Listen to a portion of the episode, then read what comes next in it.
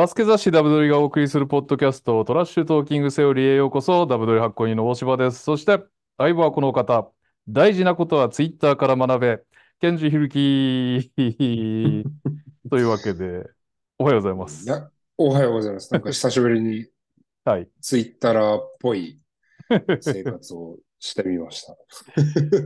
大喜利アカウントでおなじみ、坊主の X、旧ツイッターから学んだめっちゃためになること選手権お願いしますに参加したケンジヒルキ。世の中には 絶対に相入れない人間が一定数いることと、その存在を自分の心に触れさせないで、心身ともに健康でいる方法。まあ、確かにね、なんか、その通りまあ、すうん、あの、ほら、よく、あの、リプとかをもらったりとか、まあ自分と違う意見とかが飛んできたときにもう顔真っ赤になって長文でブワーって言い返しちゃう人とかいるじゃないですか。いますね、いますね。はい。あれがすごく、まあ、そういう方は SNS 向いてないなという、うん。うんっていう感じではあるっすよね。まあ、今の、そうね。なんか、どっちが多いんですかね。若いから向きになっちゃうか、逆にうんうんうん SNS がもともとない世代で育ってきたおっさんが向きになっちゃうのかっていう、ああ、両方あんのかな。両方あるかもしれないですね。それはちょっと、こういいポ、いいポイントかもしれないですね。目の付けどころ。なんか自分を振り返ると SNS って話じゃないけど、なんかこう、長長文でしっかり返せば相手が納得してくれると、若い頃は思ってたよなって、なんかその彼女のメールとか、彼女に対するメールとか、絶対そんな、なんかこう、長文で書いたところで絶対効果生まないんだなっていうのは、なんかこう、年を経て気づくというか、うん。そうっすね。まあ、うーん。あり得るっす。長文で。まあ、あれほど心に響かないものはないです。長いわ、と思って。ですよね。うーん。いやーでもやっぱまあ、経験値もあるでしょうね。なんかその、ネットの海に、どれだけ泳い、泳いできたかみたいなところもあるでしょうね。あるでしょうね。泳げばうん多少は体力が ついて、うん。カッとならないかもしれない。うん。うんそうですね。だから、ネットリテラシーみたいなものは、まあ、みんな結構だんだんついてきて、ね、ほら、それこそ、僕はよくゴブリン、ゴブリンなんていう表現をしますけど、はいはい。これを、じゃあ、いざリアルライフに変換しようとすると、こう、器用にするのが難しかったりするんで、うんうんうんうんうんうん。うん、なんかこう、じゃあ嫌な、嫌なおっさんとかにね、仕事で叱られたり、まあ、言ってみたら、じゃあ、うん、僕だったらどうしようかな。なんかちょっと、そんなに関係性が深くないスポンサーのおっさんにバスケのことを口出されたりとかしたときに、何をってうんいや、めっちゃありそうというか、もうね、実際に起こる話なんだけど、何をってなるのを、こう、じゃあネットと同じようにうん。鼻でふふんって笑って、うん別にな何も意に返さないという、うんいるね。ああそれがネット、それをツイッターから学んだってことですか？いや、えっとね、ネットでできるけど、リアルライフでできない人が多いなという。ああ、まあそうですね。直で言われるとね、よりね。うん、やっぱカチンとしちゃうんでしょうね。そうですね。はい。受け流し難しいですよね。どちらかっていうと僕はそんな長文で言い返したりというよりは無になることが多いですね。ああ、はい。まあまあ、人それぞれありますが、大切なことも学べるツイッターということで。えー今日はですね、いろんな話題があるんですが、うんその前に株式会社 W からお知らせです。以前お伝えしましたけど、広島ドラゴンフライズさん、そしてレバンガ北海道さんの試合会場で販売がいよいよ今週末行われます。えーっと、2チームとも2日3日ですかね。えー、WD19。えーっと、広島は浅山選手の特別デザインのブックカバーがプレゼント。そして北海道で買えば、えー、桜井亮太選手の特別カバーが特典となりますので、ぜひ、ね、これきっかけでまだちょっとチケット買えるのかわかんないけど、行ってくださる人がいたらもちろん嬉しいですし、ね、今、試合のチケットお持ちの方、ぜひぜひダブドリブースにお立ち寄りいただければと思います。よろしくお願いします。うん。うん。はい。そんなわけで、駆け足にお知らせを済ませたのにはね、わけがありまして、今週は結構大きいニュースがあったので、これから行きましょう。えー B 革新の競技に関する制度概要が決定ということで、はい。うん。はいえー6つのね、制度が決定したよと、B リーグからうん発表がありました。えうん1つ目はサラリーキャップ。そして2つ目はオンザコート。3つ目は選手流動性。えうん4つ目ドラフト。5つ目カーディング。6つ目ポストシーズンということで、まあ、一個一個さらっといきましょう。えーサラリーキャップ NBA とかをね、見てる方にはおなじみですが、うん。今までね、あ、逆にあれか、BJ リーグ見てたよって人もあったんですかね。えー今まで B リーグには存在しなかったものです。えーこちら、フロアとキャップが設定されてますので、B リーグプレミアだと、えー選手の人件費、選手の年俸ですかね、の総額がうん最低でも5億円を超えてください。ただし、最大でも8億円を切ってくださいといううんルールになってます。そして B リーグ1の本ライセンスは、えー最低でも1.5億円かけてくださいと人件、え選手へのうん。人件費ですね。で、4億円までにしてくださいと。で、B リーグネクストは設定なしです。うんえーただし、特例条項として、スター選手条項というものがありまして、登録選手のうち1人は1.5億円以上の報酬であったとしても、サラリーキャップ上は1.5億円までで、えー計上が済むということなので、例えば20億円のチームを作ることも一応可能と。1人に13.5億払うんであればってことですね。うん。うん。うんはい。そして、二つ目のオンザ、いや、一つずつやっていきます？話があっちゃこっちゃいく。そう、そうね、そうはいね。サラリーキャップの話からいきましょうか。僕は、これが一番ちょっとショックでしたけど。6つの中で。儲けたことに、ちょっと、うんっていう感じですかね。まあ、そういう意見は結構散見されたんですけど。儲けたっていうか、儲けてもいいんだけど、ガ約8億ってなんか、今、なんかプレミアっていうからにはもって、プレミア、もう世界と戦えるリーグを作ります。キャップ8億円ですわ。ちょっとさすがにね、NBA 選手一人、うん。やっぱ例えば要は八村塁連れてこれないぐらいの、まあ、うん。スター、スター選手条項を使えばいいのかもしれないけど、いや、かなり厳しめのキャップだなっていう印象ですね、私は。うん。なんか一人、本気出せば一人は連れてこれるうん。ぐらいの感じですよね。でそうも、だからスター軍団は作れないってことですよね。そうなんですよ。うん。まあ、それはちょっと、ただ、まあ、このフロアはいいですね。最低5億っていうのは、まあ、選手、うん。今よりは基準は間違いなく上がるしね。多分今最低5億使ってないチーム結構多いと思うんで。なるほどね。はいはいはい。うん。上については、まあ、えっと、このね、僕はね、この監査体制を強化し、違反した場合は除名や活動停止などの厳罰を検討の、ここを緩くすればいいんじゃないのって思ってるんですよね。だから8億っていうキャップはまあ設定してもいいけど、はい。まあそれこそ別に、ね、そのお金をプールして来年再分配するとか、うん。まあそんなんでいいんじゃないのって思っちゃうんだけど、まあじゃあ例えばアルバルクが NBA 選手を3人ぐらい呼んで、うん。ね、えー仮に16円、16億円いきましたって言ったら、うんじゃあその8億円を残りのチームで翌年、で、まあじゃあアルバルクが違反しました。G ホースが違反しました。どこそこ。まあちょっと今たまたまね、そういうチームの名前出してるだけで、今どう思うっていうことではい全くないんだけど、えでまあ再分配をすればえ。うん。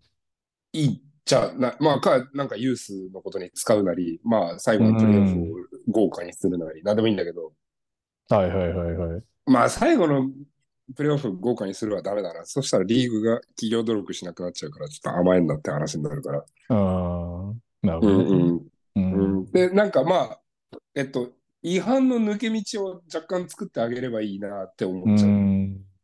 うん、それこそ、ね、まあ、あの、作る意味はなんとなく理解できるんですけど、うん。こう、みんなが湯水のようにブワーってつぎ込んで、うえっん。と、ねえ、う我が先にと、ね、みんながお金を突っ込んで、じゃあ共倒れ、共倒れになっちゃうとか、うね、ん。あの、っていう懸念はわかる、わかる、わかるんだけれども、はい。それだとまあ、ももっとやっぱり夢を持たせてほしいし、うんまあ無理できるチームはうん。無理をすればいいんじゃないのとは思ってしまうし、うん。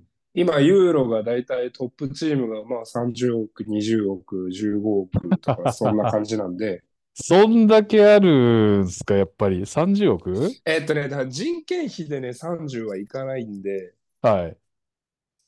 えっと、運営で多分それぐらいいくんで、ただ、えっと、に日本のクラブよりかは、だいぶ、だいぶ人件費に、人件費に突っ込むんで、うん、なるほどね。うん、ちょっと今度また調べてみますけど、はその運営がだいたい40、30、20、15とかそんな感じなんで、そのレアル、うん。えーバルセロナ、うんパナシナイコス、うん。バレンシア、チェスカ・モスクワとか、その辺のお金持ちチームが。まあなんで今、お前がヨーロッパにいるからヨーロッパの話ばっかりするなよっていうことではなくて、NBA の次とされてるリーグは今ユーロリーグなんで、そうですよね。世界2位のリーグを目指すっていう話が最初あったわけですから、ゆ当然ユーロリーグは比較対象ですよね。うんなんで、まあそういうことを考えると、うんちょっともうちょっと抜け道を作るなり、うんまあそもそもこの設計段階でうんみんなに夢を持たしてもいいんじゃないのっていうところはうん。思うかな。そうですよね。うんうん。やっぱなんか一人、一人、まあ一人連れてこれるだけでもね、うん。それは嬉しいかもしれないけど、まあ今の日本だったら多分2、2 3人無理すれば引っ張ってこれるし、うん。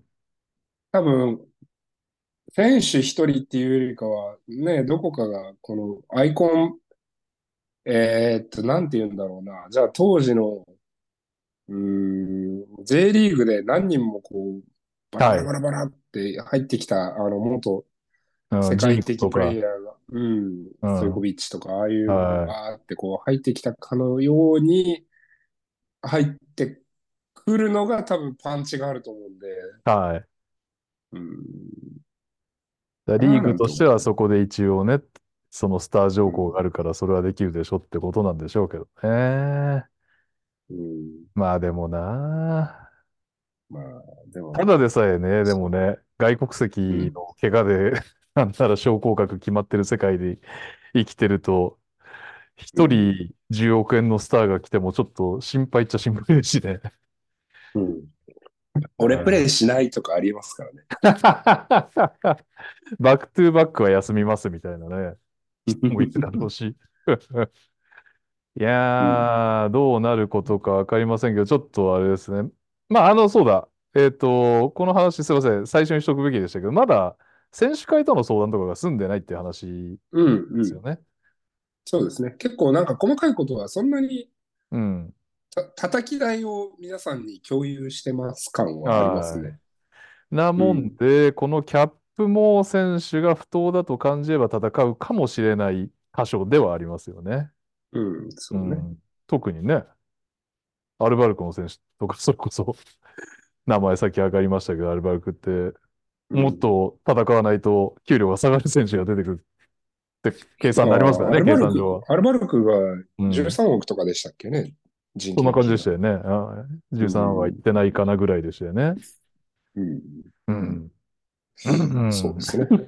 まあ、いずれにせよ、これちょっと最後に言おうかなと思ってたんですけど、今言うと、僕、多分前回か前々回ぐらいの配信でうん。おっしゃった、ほまあ言ったのが、うん。あの、まあ、いずれにせよ、とりあえずやってみろ感は僕の中ではすごく強くて、あーあくまでこれ僕の意見なんだけど、はいはいはい。まあ、とりあえずやってみろと。まあ、うんガタガタは絶対に言われるから、そのみんなうんが納得するものを、はい、これができました、島田真二君偉いね、なんていうのは絶対出てこないから、うん。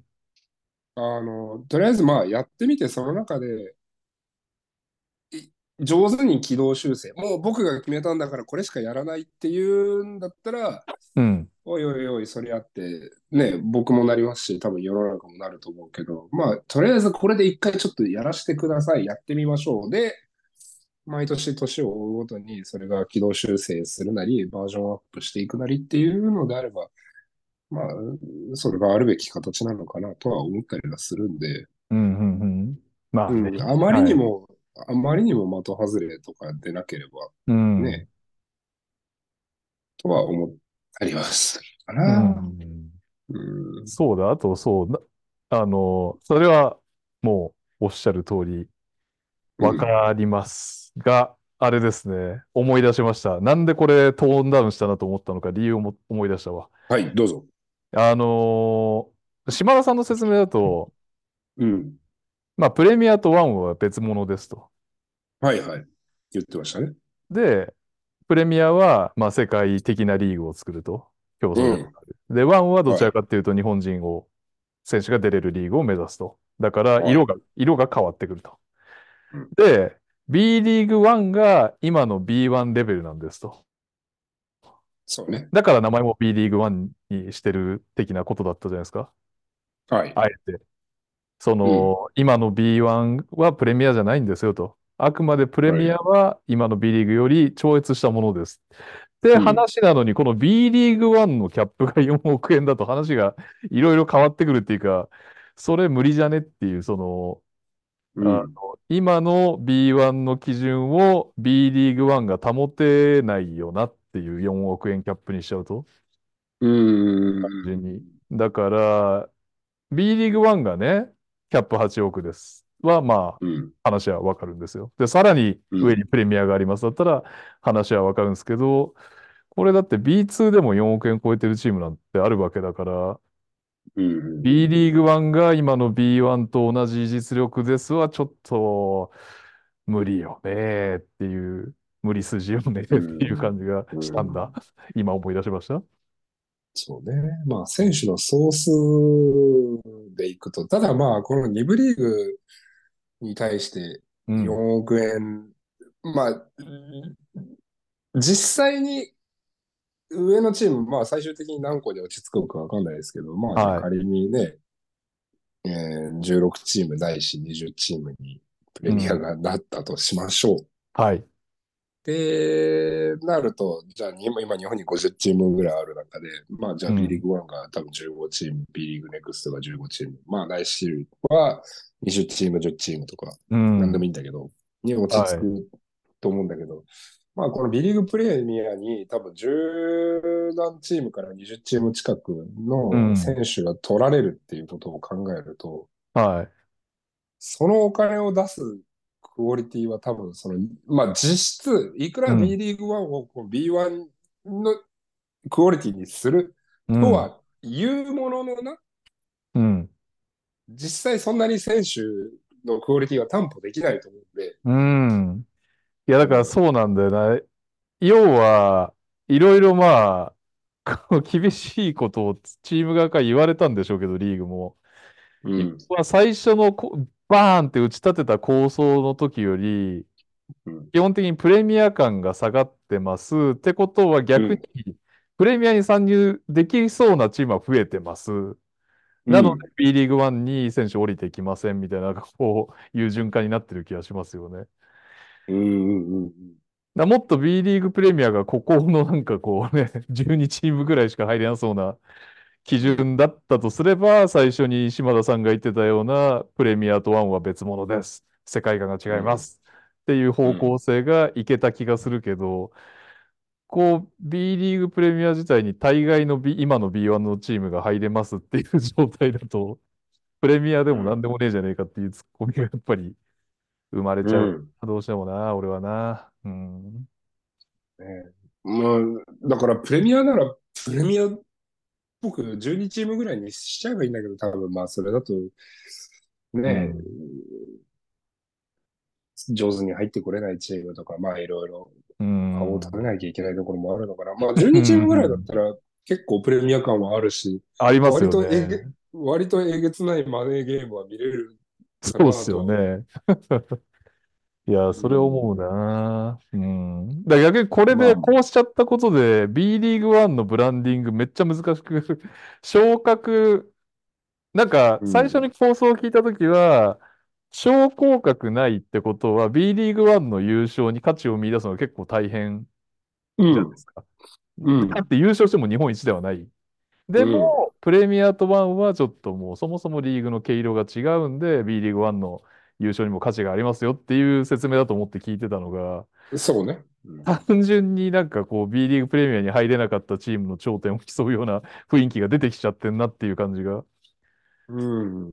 そうね。どう盛り上がるんだろうな、これ、ワンが。ううん。ん。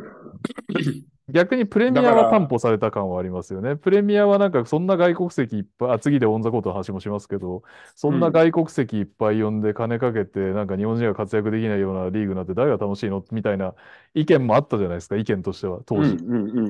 その心配がなくなってきたので、プレミアは担保され、B リーグ1が担保されない雰囲気に逆の感じうん。になってきましたね、最初の説明と。うん。うん。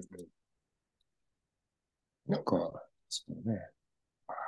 いろいろやりながらなんだろうなとは思そうですね。うけれども、はい。そうね。なんか B リーグ1、そのまあ、おそらくはね、このまあじゃあ運営でどれぐらいとか、観客数どれぐらいとか、アリーナの基準、練習の基準、ユースの基準、まあ今もありますけど、B リーグ。はい。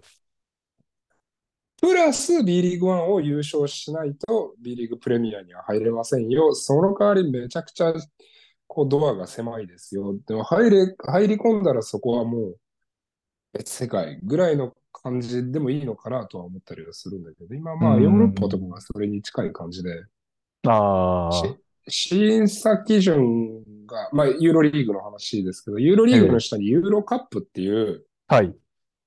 まああんまり流行らない大、大会があるんですけど、ああ、やっぱりそこの格差でかいんですね。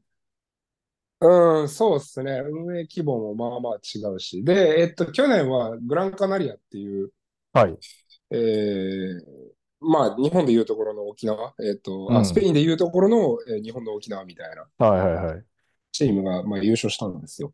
はい。ただ、えっと、で、えっと、ユーロリーグ入れますよっていうお誘いというか、一うん。応なんか、そういうのが暗黙の了解には、明記はされてんのかな？えうん。っと、怪しいところなんだけど、まあ、入れますよという話になったんですよ。ユーロリーグ。そのバルセロナとかレアルとか、はい。えーまあ、名だたるヨーロッパの名門クラブみたいな。うん。ただ、お金がないから、いや、入りません。うちはいいっす。みたいな。っはいはいはい。ていう判断を出したんですよね。グラ、グランカナリアが。はいはいはいはいはい。ちょっとうちは20億とか出せないんで、みたいな。うん。1年間の運営で。だからまあ別にそんな感じでもいいんじゃないのかなとは思ったりはする。そのお金もクリアして、お客さんもクリアして、かつ B リーグ1を勝てば、うん。まあ入れるけどどうするみたいな。で、ないるほどね。ちうち、あちょっと入れないっすね、きついっすね、みたいな、あ。はいはいはい。うん、とこだろかなとかも。降格はしないけど、昇格の条件に B、B リーグ1優勝が入ってくるよというう。ん。うん。なるほどね。だったら面白いかなと思うん。まだちょっと意味合いを。持たせられますよね。今より、今の聞いてる限りよりはね。う。うんん。はい。そんは。ないところですか？一つ目が、うん。えーサラリーキャップの話でしたね。は。はいい。続きまして、オンザコート。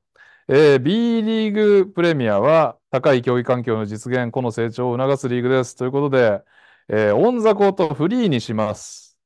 ということが発表されました。要は、今、今と変わんないですね。外国籍3名、えー、帰化アジア枠1名という登録は変わりませんが、うえん。ーえー外国籍3名、帰化アジア1名の計4人がい全員コートに立つことも可能。オンザコートフうリーにん。なりましたとう。いうん話ですね。で、えっと、登録可能数が14名、エントリーが12名とのことでございます。うん。どうでしょう、こ。ちらは。なんか、こちらも、だからいちいちトーンダウンはしてますよね。まあ最初にぶち上げたやつよりかはね。はい。うん。まあ、ここについてはまあ、僕、正直言って意見があんまないっていうか、難しいよな、ど、どっちを取んのもとは思ってたんで、まあ、トーンダウンしてるなっていうだけの印象しかないんですけど。うん。まあ、これも、これはまあ僕もそんなに、うん。とりあえずやってみればいいんじゃないっていう方がね、ですね。ただまあ、えっと、どこに主軸を置くかはすごくはっきりとしてほしいし、そこからブレないでほしいなとは思う。えっと、何が言いたいかっていうと、日本のはいバスケットうん。を、バスケットの競技レベルを上げて、うん。そこから人気が出るようにしたいのか、うん。うん。うん。うん。に、もうお金と人気、まあ知名度みたいなものが先駆けで、後から選手たちがこう入ってくるような状態であったりとか、いいコーチが呼べるような状態であったりとか。でえっと、まあこれ、結果は一緒かもしれないんだけど、やり口が変わってくるから、はい。そこをなんか、あ、今回はこっち、今回はこっちってやっちゃうと、すごくブレブレになっちゃう。だからな、えっと、うん何が起きるかっていうと、その、いや、日本人が出てないなんて、んだらかんたらとかって言って、もう試合見に行かない、プンプンみたいなおばさんとかが出てくるのを大事にするのか、大事にしないのか。もしくは硬派、硬派な奴らが、いや、もうこれじゃ競技力上がんないっしょ、もう俺らストイックにガンガン、外国人がいても何でも、それは試合に出れねえんだったら、そいつのトレーニング不足でしょ？うん。みたいなこと、ああ、それはもう真っ当な意見だね。よし、じゃあどんどんもうこの厳しい環境の中で日本人を育てることにフォーカスしましょう。まだどっちを主軸に置くかをうん。はっきりすれば、うん。えっと、まあ何かしらの成果は出ると思うんで、ちゃんとうん。そこにブレずにはい。はい。はい。フォーはい。カスしていけば。で、どっちも結果は一緒だと思うんで、最終的には。はい。はい。はい。はい。ただ、こっち行ってあっち行ってっていうのをやってると多分プロセスが遅れると思うんで。なるほどな。今、この書店は結構どっちの顔色も伺った感じの数字ではありますよね。うん、うん。まあ、若干、はい。うん。若干、その、既存というか、まあ人気というか、そっちをうん。優先してるかなとは思う。うんまあ本当にストイックに行くんだったら、うん。別に北アジアを、うん。まあこれ僕前の配信でも言ったのは、北アジアは撤廃でいいと思うんですよ。外国籍はそのままにしてもいいけど、はいはいはいはい。うん、別に、うんそもそもアジア人と枠を争って戦えないんだったら、うん。そもそもレベルが知れてるし、はいはいはいはい。機械に関しては、まあ、日本のパスポートを取るっていう、まあ、世界でもだいぶんと厳しいパスポートを取るのがね、取得うんはい。を、まあ、努力、まあ、それはね、札束で行政の顔をブンブン引っ叩いたのか、本人がちゃんと何年間か勉強したのかは別として、まあ、それなりのはい。努力は必要なわけですよ。えまあ、だからそれをクリアしてきたクラブだったり、その本人だったりはい。ていうのがあるのであれば、はい。もう別に、それは競技レベル上がるし、うん。うん、全然いいと思うし、まあなんなら帰化とかの流れがどんどん増えていく。ね、まあ、えっとね、僕これすごい、僕の中での、こういうことはやった方がいいんじゃないのかなっていう、えっとね、帰化選手はもうん。う、うんとこさ、もう死ぬほど作ればいいと思ってるんですよ、僕は。はいはいはいはい。なんでかっていうと、うん。日本のバスケット、ちょっともうこれ飲みの席の話になっちゃうんだけど、はあのー日本の今、アドバンテージがないところって、あ。はい。サイズとアスレチズムはい。が、まあ、一番最初には出てくるじゃないですか、絶対。はい。はい。バスケットにおいて。はいまあ、バスケットというか、スポーツ界においては、じゃあ、えー南米だったり、欧米諸国だったりっていうところ、うん。ね、そういうところに、えーディスアドバンテージを感じることがすごく多いじゃないですか。はい。もちろん本当はね、ファンダメンタルの部分だったり、バスケットのスキルの部分だったりも全然やんなきゃいけないんだけど、ええまあ、それは追いつけるというところうん。はある。はい。ただ、じゃあ実際に渡辺裕太だったり、八村塁だったりが、今 NBA で、まあ、過去を振り返ると、一番彼らがちゃんと NBA に定着をしているというところでいくと、はいうんうんまあ、サイズというところはね、うん否めない。うん。っていうところを考えると、バンバン帰化をしてもらって、別に日本人と結婚しようが姉妹が、彼らがパスポートを持ってれば、彼らが子供を産んだ瞬間に、それは日本人になるんで、ああ、確かに。日本は血統主義なんで。っていうことを考えると、15年後、16年後に、うん。日本のパスポートを持ったうん。才能がある子たちが、うんポ。ロポロポロポロ出てくるんですよ。確かに。そっから育成スタートなんで、確かに。そう、だから、で、だから別に、競技レベルも上がるし、はい。あの、競技レベル、その、現時点での競技レベルも上がるし、うん。15年後、16年後、20年後の競技レベルも上がるし、うん。僕は全然、それを推奨してるんですよね。なるほどね。うん。うん。だから、帰化アジア、まあ、外国籍はまだわかるとしても、帰化アジアぐらいは撤廃しようぜとは思うんですね。でも、撤廃しちゃうとチーム側が期間に熱心にならな感じですか？ならなくなるはい。え、撤廃って、ああ、だから何名でも期間を取っていいよってこと？そう日本人と同じ、ああ、じゃあ良くなりますね。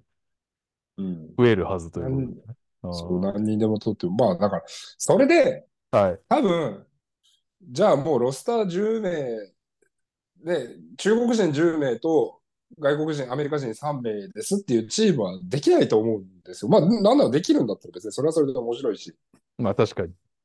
うん。まあでもそうはならないんで、絶対に。うん。そこまで日本人の実力は別に僕はそんなに下火だと思ってない。今は、うん今の子たちはそれぐらいちゃんと競争をしてうん。スポットを勝ち取れる実力のある選手が何人もいると思うんですよ。うん。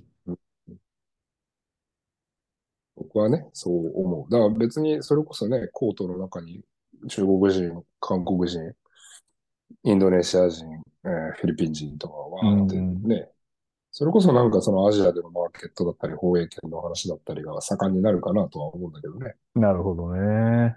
うん、今の1枠っていうのはちょっとなかなか、そっか。うん、だなとは思っちゃううん。まあ、キカうん、ね、それこそキカがいるチームが有利になっちゃう。キカプラスアジアっていう話になるから、じゃあ例えば島根がね、うん。ニカ・ウィリアムスプラス、うん。あーなんなんでもいいや、えードワイト・ラモスとかがいたら、ううんわ、結構島根めんどくせえなっていうチームにはなるけど、そうですね。はうん、でもまあ、それは結構見てて楽しいんじゃないのかなとは思う。い。確かに。うん。はいなななんか僕はね、ずっとこれが引っかかる。なんでここに制限をしてる？アメリカ人はわかるんですよ。なんか、はい。なんとなくなんで制限してるか。まあ、もともとはあアメリカ人も制限を撤廃する、アメリカ人っていう言い方が悪いけど、えっと、大体がアメリカ人、外国籍。うんはい。うん外国籍枠も撤廃するという期待を、僕はどちらかというとそっち派だったんで、なるほどね。うん。うん、なんかそれを期待はしていたんだけれども、結局そうならないのであれば、何かしら、ね、これをちょっとストイックに、もうちょっとバスケット競技寄りにする方法とかがあるんじゃないかなとは思ったりするんだけど、みんなを怒らせずにね。うん。なるほどね。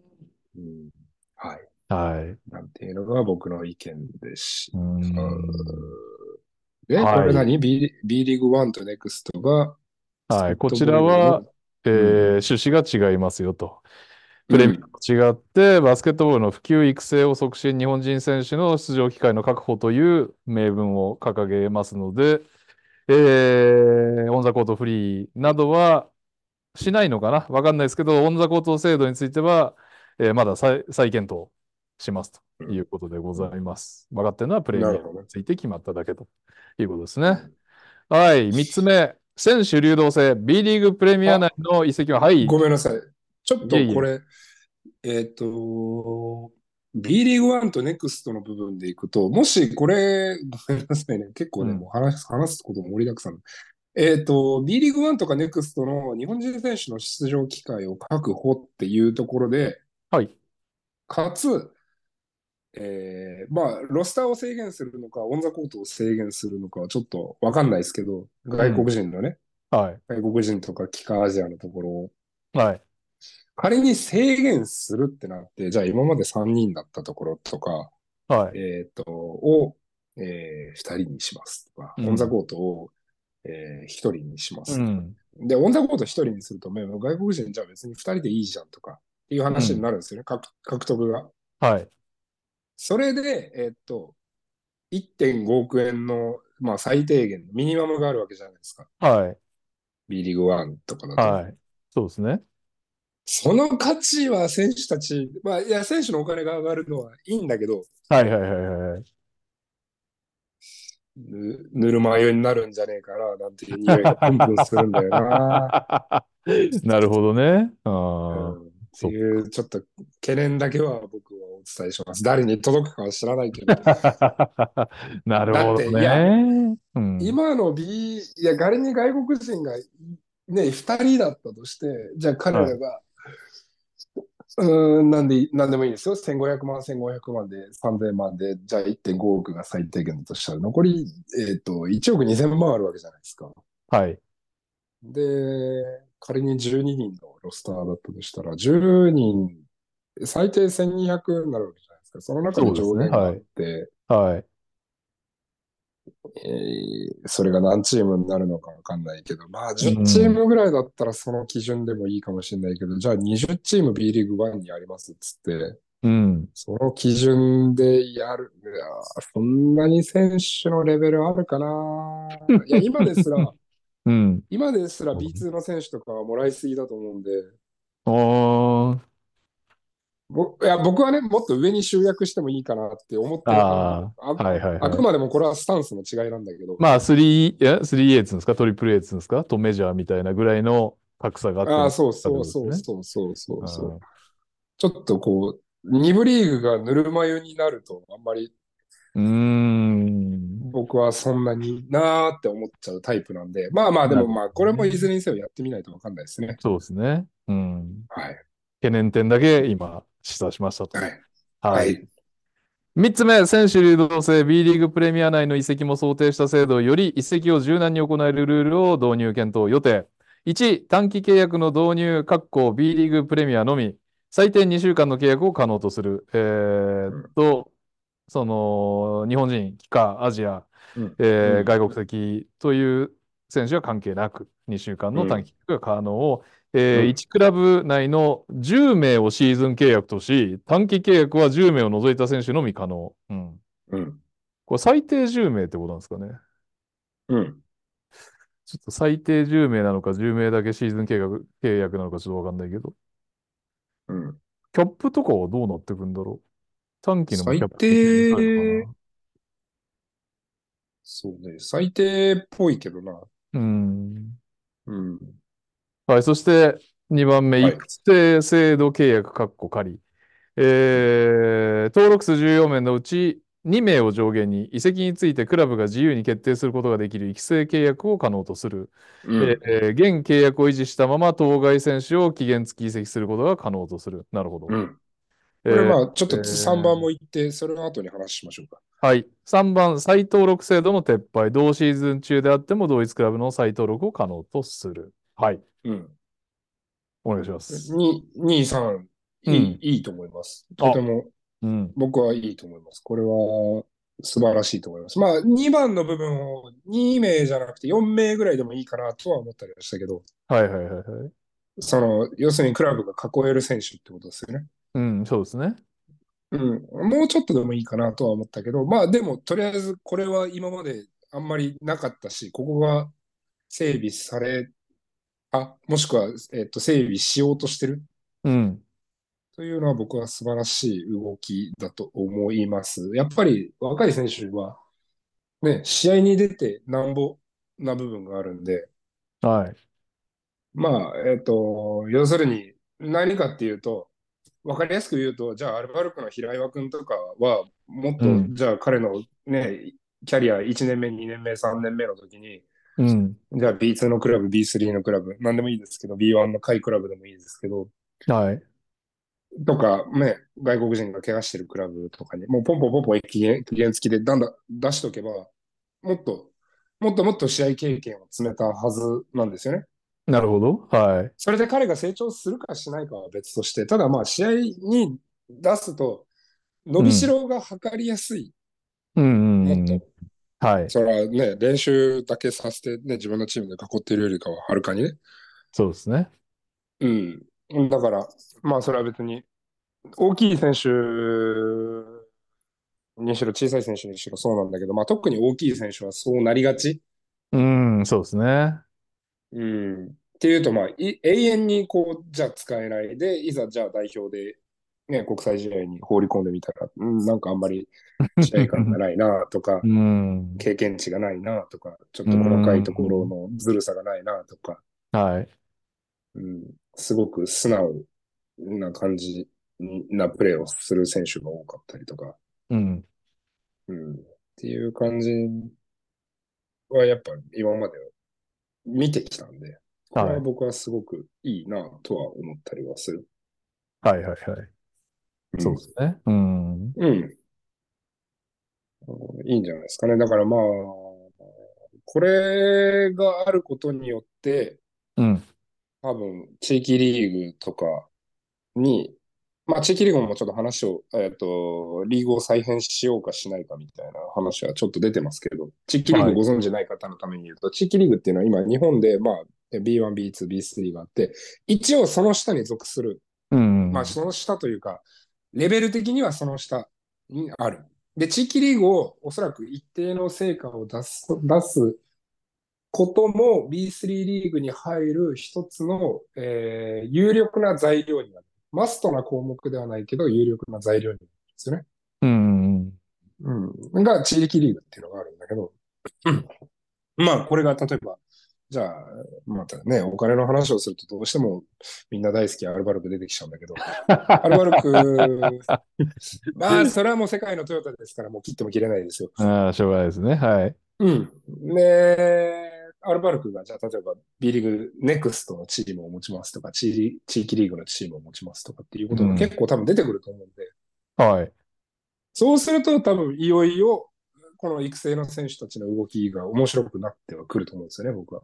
なるほど。うん。で、まあ人件費のキャップは決められてるけど、はい。運営とかの予算は多分決められてない。まあ、ていうかそこに上限を設けるのはナンセンスなんで、はいはいはいはい。うん。まあ、例えば、まあ、このキャップがね、8億円だったとして、じゃあ今まで以上にお金をそんなに使えないか、もしくはまあ、どこで頭打ちになるのかがだんだん見えてくるんだったら、それ以上に売り上げのあるチームは、じゃあ、育成に回しましょうとか、インフラ整備に回しましょうっていう考え方が出てくると思って、なるほどね。うん、これは、僕はとても、ここに関してはすごくお、大賛成です。よかった。いい項目があった。はい。というわけで、4つ目、ドラフトやります。うん。ということですね。えーっと、対象は日本の高校卒業、海外高校卒業、日本大学在学中、海外大学在学中、日本大学卒、海外大学卒が対象になります。で、方式は指名方式、ウェバー、ウェーバー方式。で、うん。えードラフト指名順位はシーズン順位の下位からの指名になる。けど、うん。順位イコール指名順にならない仕組みとして、えーロッタリーもやりますよとうん。いうございます。で、うんえーただ本人のね、えー在学中とかの選手は特にそうでしょうけど、えーと、まず申請期間があると。で、リストが公示されるのが、えー9月から12月ですよと。で、うん1月にドラフトが起こりますよということですね。だから、そう、うんえーウィンターカップやインカレの結果を反映しやすいですよねと。うん。うん。ございます。で、えーそれに伴ってドラフトで、えーうん入団する選手は、えー契約が決まってますと。3年保証か2年プラスプレイヤーオプションが選べますと。で、金額も決まっていますよと。はい。はい。1巡目の、こう一巡目の高卒で年俸1400万円です。と。はい。で、えーっと、選手の権利、練習環境、生活環境で一定の環境を整わないクラブについてはドラフト参加権なしとする。うん。プレミアに入ったクラブでそんなクラブあんのかって気もするけど、まあまあまあいいでしょう。はい。はい。で、補足、G クラブのユース選手とドラフト1巡目最高金額を上限に交渉可能。うん、ああ、なるほどね。うん。最高金額が決まってるって話か。で、うん。ああ、なるほど。ユース選手は、自分のところで育てた選手は、えー、なるほど、なるほど。自分のところ、ユースで育てた選手は取れますよと、ドラフトにかけずに。ってことか。うん。うん。まあ、そういう、でも多分これも、まあ、おいおい整理はしていくんでしょうけれども、はい。えーユースに、じゃあ、例えば最低1年間とか最低うん2年間とか所属しないとダメなようにはする気はするっすけどね。確かに。なんでか、うん最後の1じゃないと年だけ。はい。そうそう、ユース、じゃあ席置いて、みたいな話になっちゃうんで。なっちゃいますね。はいはいはいはい。うん。で、そのユースと、ユースクラブとの交渉がうまくいかなかったときはドラフトを。あ、ユース選手を含めてドラフトだ。なるほど。だから、学、学校系の選手とは交わらないということですね、ドラフトでは。はい。えーユースドラフトが別にあるってこユースドラフト、あ、とごめんなさい。ユース選手含めてですね、失礼しました。えーっと、クラブと、えー交渉がまとまらなかったユースの選手は、いえードラフトに参加できるということですね。失礼しました。だから、ドラフトにエントリーするんですね、多分。じゃあそういうことで、すね。はい。アルバルクの18歳の何がし君が、うん。アルバルクに入りたかったけど、うんアルバルクが、いや、ちょっと今、うちはもう日本代表の選手が8人いるから、ちょっと君の場所はないよ。はいはい、はい。お金も出せない。うん。ごめん。ってなった場合に、うん。じゃあ僕、ドラフト行きます。ってはいはいいうところで、この前年度の9月から12月に、ちゃんと、えー申請、ドラフトエントリーを発表して、うん。えー1月のドラフトに臨むということですね。はい。なるほどね。うん。えーええーーと、そして、選手が、えーえードラフトで指名したクラブとの契約を拒否すると、そのシーズンは B リーグプレミアのクラブとは契約できませんよと。うん。はい。はい。えー B と、リーグプレミアとは契約できないが、ちょっとミソっぽいですね。はい、次行きましょう。あー で、B リーグプレミアクラブに初めて入団する選手は、高校、大学卒業後3年間と、大学在学期間中に、えー他連盟登録の選手は、えードラフト対象とし、B リーグプレミア以外のクラブ、過去海外含めに入団した選手は、ドラフト対象期間中は B リーグプレミアに完全移籍できない。うん。うーんと、卒業後3年間、うん。っていうのは、ドラフト対象選手ですよってことですかね。そうだね。だから、例えばですけど、富永選手が1年だけじゃあ、どっかのプロリーグ、まあ、NBA 含めて、うん。で、うん1年で帰ってきちゃった場合は、ドラフトにかかりますけど、3年海外でやって、やった場合は、自由にうん自由に取れるってことですね。ですかね。うーん。うん。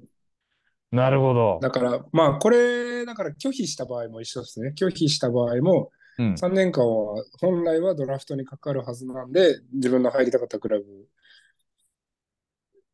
でも、ちょっとどうよくわかんないですね、これ。そのシーズンはって書いてありますもんね。この拒否パターンは。そうね。うん。まあ、整備されていくとうん。信じましょう。まあ、はい多分話し合うんでしょうね。この辺が多分選手会がうん。結構関わってくるんで、まあ、BJ、ドラフトをね、日本でうん。試してみたクラ、えっと、リーグとしては、昔 BJ リーグっていうのがあって、BJ はいリーグの時は、ドラフトはね、何人かは拒否したな。何人かは拒否して、はい。ちょっと俺今、東京の大学院に行ってるから、東京のチームじゃないと嫌だって言った選手がいて、うん。なるほど。うんそいつが一時指名、滋賀にされたんだけど、うん。嫌だって、もうちょっと僕滋賀には行けないって言って、うん。うん。あの琵琶湖虫が嫌だって言って、うん。うんで、えっと、結局滋賀、東京にいる選手を滋賀がまあ、しぶしぶトレードして、はいはいはいはいはい。なるほどね。うん、で、その選手は滋賀で大成して、後に BJ リーグの MVP になりましたとさ、めでたしっていう話があったんだけど、なるほど。うん、うん。そう、ゼイホーさんっていう人がね、J ホーさん。なるほど。うん、J 法。J 法。あ、えっと、拒否したのは J 法じゃないです。トレードされたのが J 法ですね。はい。花開いた方が J ホーさんですね。そうです。拒否したのはアイクラ、アイクラさんっていうね。アイクラさんは代表クラスの方ですかね。そうですね。えっと、東芝から入ったんじゃなかったかな、当時。なるほど、はい。気になる方はぜひ歴史を掘り下げてみてください。はい。全然二人ともまだ見ますね。メディアとかで。うん、まあ、二、はい、人とも海外にいますからね。うん。うん、ん？海外？海外。あ、界隈にいますよね。はい。うん。はい。はい。ドラフトについては、もうこれこそやってみなきゃわかんないですけどね。そうね。ドラフト、まあ、キャップのところとドラフトが多分一番、うん、SNS 界隈では盛り上がったというか、割と意見がネガティブなものからいろんなものが飛び交ってた印象であるけど、まあ、ドラフトもやってみて、なんか微妙だなと思うんだったらスパッとやめるぐらいの感じがあれば僕はいいなとは思うんだけど、そあのそこをなんか意固地になって、やだ、もう僕絶対ドラフト僕はやりたいもんっていう感じにならないでくれれば別にまあやってみればいいんじゃんとは思うけど。そうですね。うん。まあ結構ネットだと選手の生活を左右するとか、ね、選手の人生かかってるとかで、まあわかるんですよ。その意見はわかるんだけど、うん、えっと、選手をやっていた人間からすると、うん、まあ、別に、チーム内で、その、自分の、なんて言うんだろうな、自分の存在価値をしっかりと表現するのも、コートに立って点数を取ってくるのも、試合を実際勝つか負けるかの、実際選手なんでやるのは。はい。まあ何が言いたいかっていうと、うんと、叱るべきところに落ち着く。なるほど。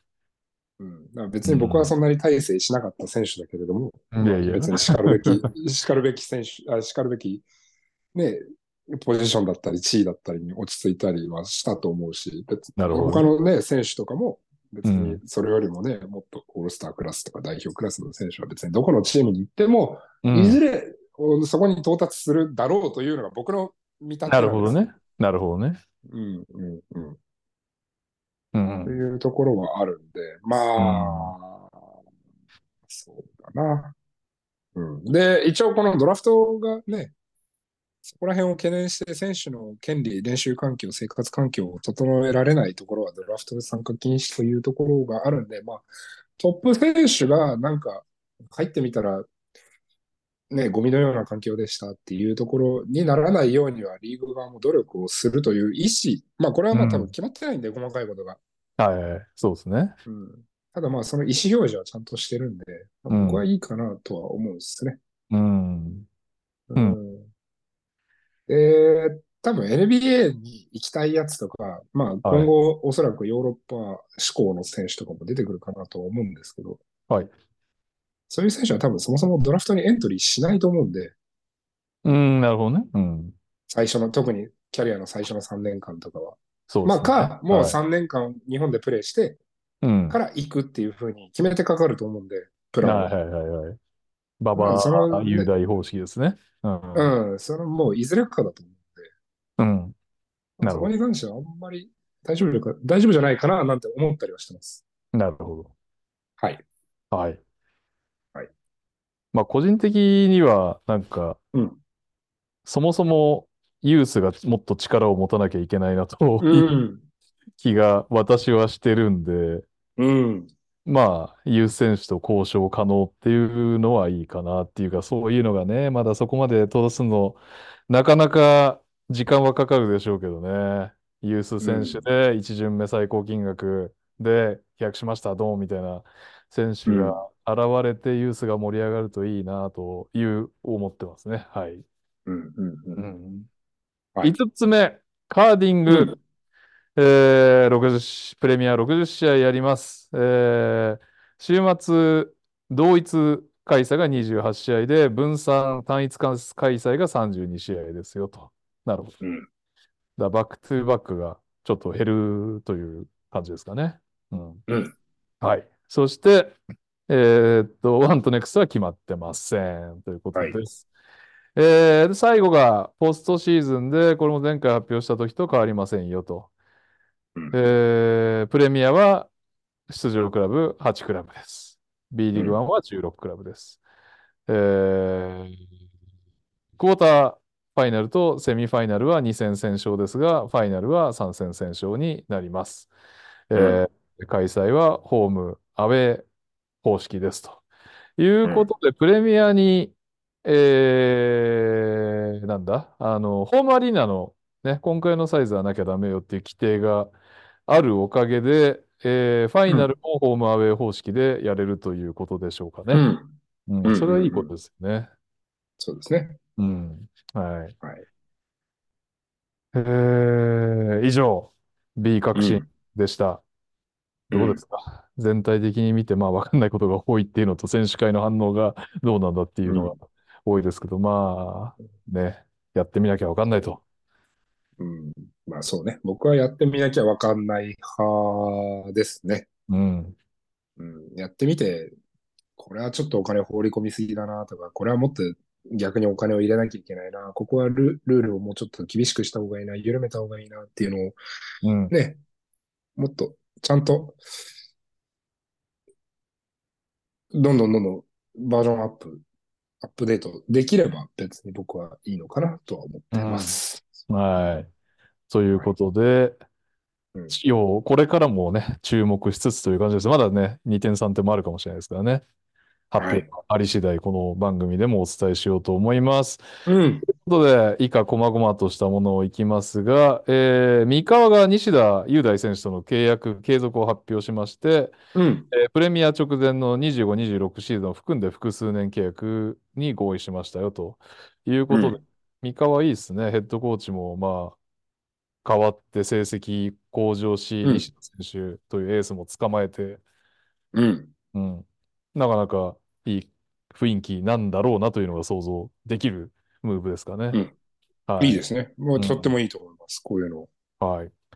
えーはいそして、えー神戸、松崎健人選手が引退を表明したということうん。です。今シーズンをもって現役引退ということで、うん松崎選手、残り見たい方はね、ぜひぜひアリーナに応援に行きましょうというこおとで。疲れ様でした。お疲れ様でした。ちょっと早いけど。うん、そうね。はい。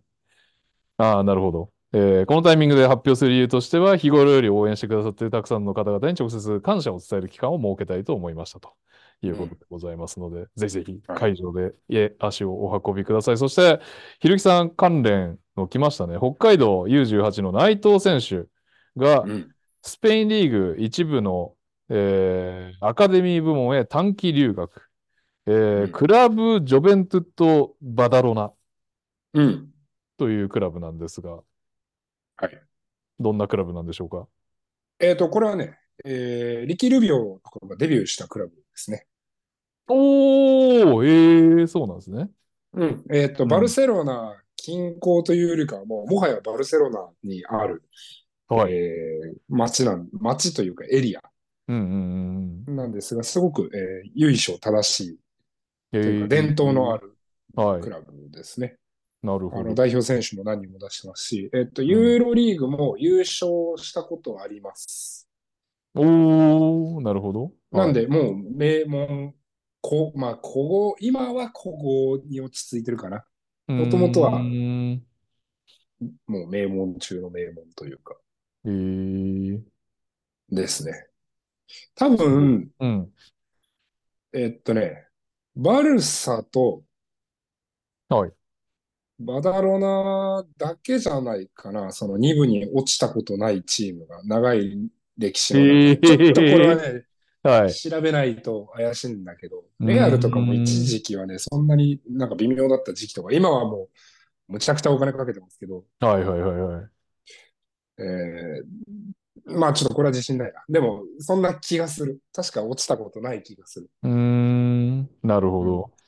名門。なんで、まあ、ここ、内藤君、あのね、これで実際契約するかどうかは別として、はい。多分、えー育成ですごく有名なチームではあるので、うん。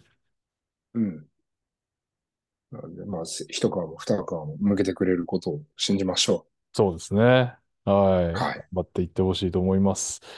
うん。えー、その他なんですが、B2 ならクラウドファンディング実施ということで、えーとですね、バンビシャスならなんですけど、B2 うん。クラブライセンスの維持が厳しいと。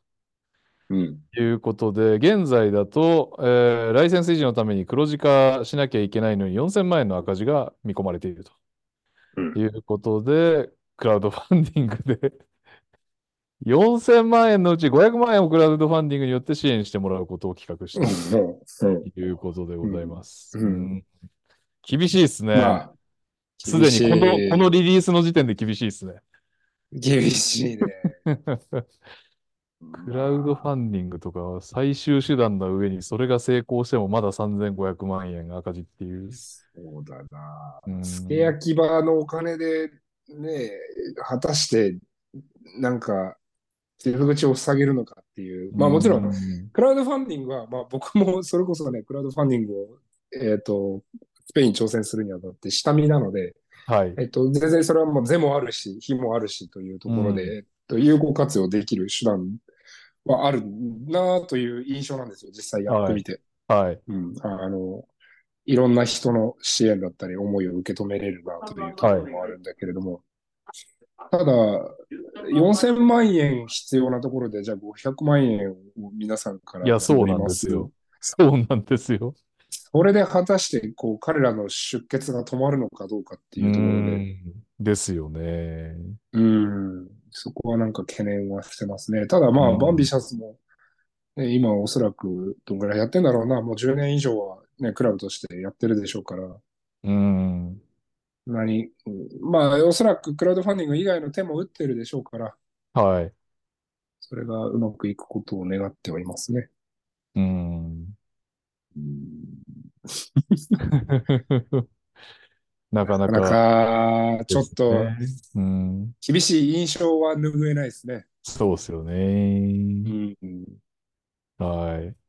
そして、厳しい話がですね、まだありまして、えー青森ワッツ大株主の破産申し立て決定を発表ということで、うん。えーアニューホールディングス株式会社という会社が、去年の7月から経営及び運営へ参画していたらしいんですが、今年2月22日に東京地方裁判所に破産申し立てを決定したうん。ということでございます。うんこの半年で どう何があったのかという感じですが、うん。投資系の会社なのか。なるほどね。まあ、っうんてなると、じゃあ高原純平を、なんか、強えなってなりますよね。そうですね。そうなってねそれがね因果関係があるのかないのかはわからないけれども。わからないけど、あるようには見えちゃいますよね。うん。この辺もね、うん。発表の仕方というところ。そうですね。うん。ただまあ B リーグがね、次のフェーズに向かおうとしてる。だからこのプレミアとかワンとかそういうフェーズに向かおうとしてる中では、まあ確実にうん。奈良にしろ青森にしろね、ダメージは大きいなとは思うし、これをじゃあ、よし、じゃあ頑張ったから B リーグ1にしてあげよう、プレミアにしてあげようとはならないと思うんで、僕が上の人間だったら、はいちょっとそれはリスクに見えるな。まあもちろんせ数字とか状況とかはね、ちゃんと精査するでしょうけど、うん。まあ、得てしてそのわざわざリスクを取ってまでやる理由はないんで、うん。なかなか厳しいな。もしかしたらネクストからスタートなんじゃないかなとか思ったりはするね。まあ、そうですよね。うん。はい。はい。はい。えー、そして、暗い話題ですね。こちらは B2 山形のメディカルトレーナー、えー、矢作うん。豊さんが、うん。えー、27日に急逝されたと。去年56うん。歳。えー、うん。24節の越谷戦は喪章をつけてプレーすると。ことでございます。はい。ご冥福を。はい、ご冥福をお祈り。します。うん。うん。56歳早いですもんね。早いですね。本当ん。に、今、自分の隣にいる人間がいて当たり前だと思わないようにしないとダメですね。いやー、本当ですよね。うん。うん。はい。そして最後なんですが、FIBA アジアカップ2025予選ウィンドウ1が行うん。われて、日本代表がグアム、そして中国に連勝スタートですが、こちらピックアップゲームでガム戦の方を取り上げますうん。ので、その時に話しましょうか。はい。はい。えー最後、えー先週の試合結果と順位表のコーナーです。B1 はバイウィークのため試合がありませんでした。B2 は第23節が行われています。滋賀、うん。越谷に連勝。越谷がだんだん厳しくなってきました。えー神戸と奈良1勝1敗、福岡と岩手1勝1敗、RTD は熊本に連勝してます。福島が山形に連勝、静岡、愛媛に連勝、青森、新潟に連勝してますね。ということで、うん。順位表。東地区1位、RT 千葉40勝3敗、2位、越谷アルファーズ25勝18敗、3位、青森ワッツ23勝20敗以下、山形、福島、岩手、新潟となっうん。ています。うん。えー、西地区です。1位、シガレイクス31勝12敗。2位、ライジングゼファー福岡29勝14敗。3位、熊本ボルターズ28勝15敗以下、神戸、静岡、奈良、愛媛となっております。ということで、結構福島が山形に、えー連勝したのはでかいんですよね。ワイルドカード争いで。うん。えー今1、ワイルドカード争い1位が山形の20勝。うん。福島は4位まで来ました。18勝でございはい。ます。ううん、ん。で、えー2位、3位はちなみに神戸、静岡となってますうん。ので。はい。奈良も一応5位にいるんだな。そうですね。ドカード争いも、えー見逃せない B2 となっております。はい。そしてうん。B3 です。えー第20節が行われてます。埼玉が金沢に連勝。八王子と山口は1勝1敗。エクセンスと徳島1勝1敗。品川と香川1勝1敗。